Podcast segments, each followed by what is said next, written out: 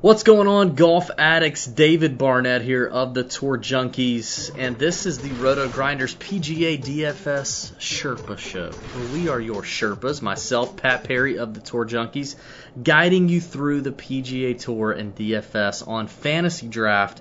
This week it is the Memorial 2019 from Jack's Place at Muirfield Village near Columbus, Ohio. It's a great golf course, par 72, 7,400 yards, par 5 scoring matters, strokes gained approach, greens in regulation, iron play, hitting into these very undulating, that means this. Uh, greens at Jack's Place is very important, and getting up and down when you miss those also very important. Fairways are pretty easy to hit. Scoring is about average across the PGA Tour. It's a strong field. Uh, you got some good players here. It's an invitational, so less players than normal. And top 70 and ties make the cut. Let's get into it and talk some tournaments over on Fantasy Draft.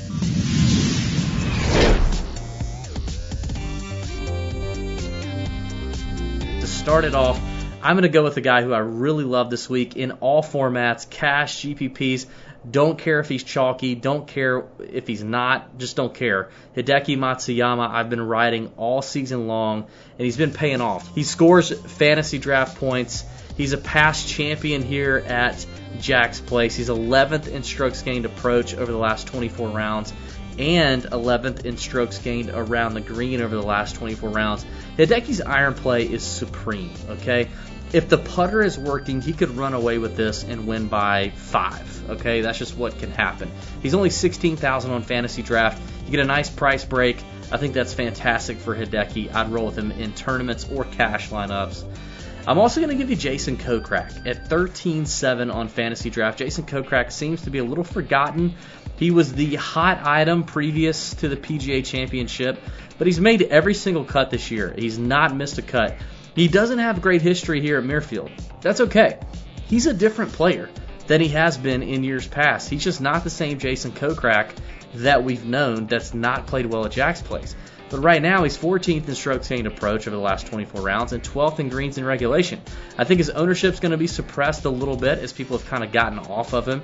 And I think he's just an easy play. I think he could easily top 5, top 10, and even win here at Jack's Place. Listen, you've got winners like William McGirt, Jason Dufner, and David Lingmerth at this golf tournament. I mean, if those guys can win, freaking Pat could win. So, speaking of Pat, let's hear from him. What you got, buddy? What's going on, golf addicts? Pat Perry back with you again from the wonderful wine cellar of the Tour Junkies to give you my plays of the week for the Memorial Tournament. Yes, Muirfield Village. Love this course.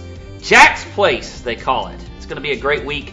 Got a fantastic field, so I cannot wait to get started. I will start with your picks, though. Just got to make a few comments, David. I am definitely with you on old Hideki. You've, you've been on him all year. I just don't. I don't ever think you're not going to play him. Um, so whatever on that one. Jason Kokrak, I don't know. I'm not really big on him this week. I, I think his time may be out. It may be time to jump off of that train, get off the bus on Kokrak, but we'll see what happens. Who knows? Maybe you'll be right this week for once in your life. Um, anyway, so I'm going to start with my fade this week, and other than Kokrak, it's actually going to be Justin Rose. Yes, at 16.8 on Fantasy Draft, he's the third highest priced player, and I just don't see a whole lot of upside for him when it comes to his price. I think he's going to have definitely have a little bit higher ownership this week. And we just haven't really seen all that much out of Justin Rose. He's kind of been up and down this year. As a matter of fact, the best finish he's had was a third place finish a few weeks ago at the Wells Fargo, and that was when he said he didn't even know what his swing was doing, and then all of a sudden he goes out and you know has a good has a good outing. But other than that, really hasn't done all that much when you think of playing the guy who is the third highest priced guy. I mean, that just is too too pricey for me. Also, not checking the box and scrambling par five scoring. You got to score on these par fives out on this course. They are definitely gettable. He's not checking the box there. Or proximity. These are very difficult undulating greens. You've got to hit them in the right spots. You've got to hit it close to the pin. He's not doing that at all. So Justin Rose will be my fade this week. The bone play, I'm going to go up one notch to Tiger Woods. I love him. Look, you know what? I know he missed the cut of the PGA Championship.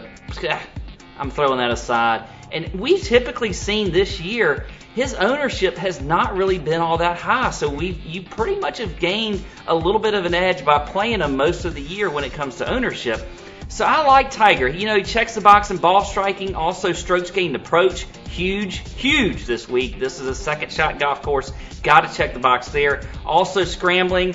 Here's the deal again, these greens are very small, so they can be tough to hit. And even though he's hitting greens on the reg, when he, when he does miss them, he actually checks the box in scrambling as well. So he's getting up and down. I like that.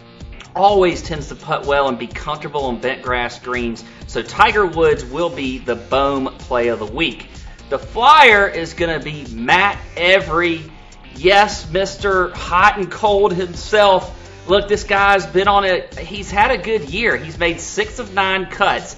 And in all cuts that he's made, all six of them, he's finished in the top 20. That's crazy. So he's maybe maybe a little bit of hit or miss. I think he's going to be a hit this week. I like him. He's also top 35 in the field when it comes to strokes gained approach, par 5 scoring, and proximity. So Matt Every at a 12 2 on fantasy draft, I think is great value, and I think this is a week where you might want to have that strategy, that studs and duds strategy, and he fits the bill there. So Matt Every is going to be the flyer play this week. There you go, David. I'm going to send it back to you for your flyer play and any final thoughts, comments, nuggets on the Memorial Tournament. All right, uh, finally, I am going to give you a scrub play at 12,400. Corey Conners is hardly a scrub. He's a first time winner on the PGA Tour this season.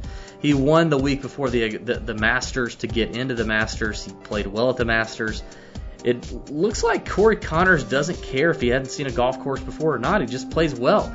He's one of the best iron players on the PGA Tour when you look at it. He's fifth in strokes gained approach over the last 24 rounds and first in greens in regulation. He's an incredible value at 12-4, and I think his upside is actually a win. Again, William McGirt, Jason Dufner, David Lingmerth. I think his upside's a win. Top 10 is very doable, and at 12-4, that's incredible. I love Corey Conners. Thanks for watching. Hey, in the comments below, we talked about one person you would pay to attend your funeral. We talked about that on the podcast this week, the Tour Junkies podcast, that you can listen to anywhere podcasts are found leave in the comments below who's the one person you would pay to attend your funeral. And go back and check out the show and listen to who me and Pat said.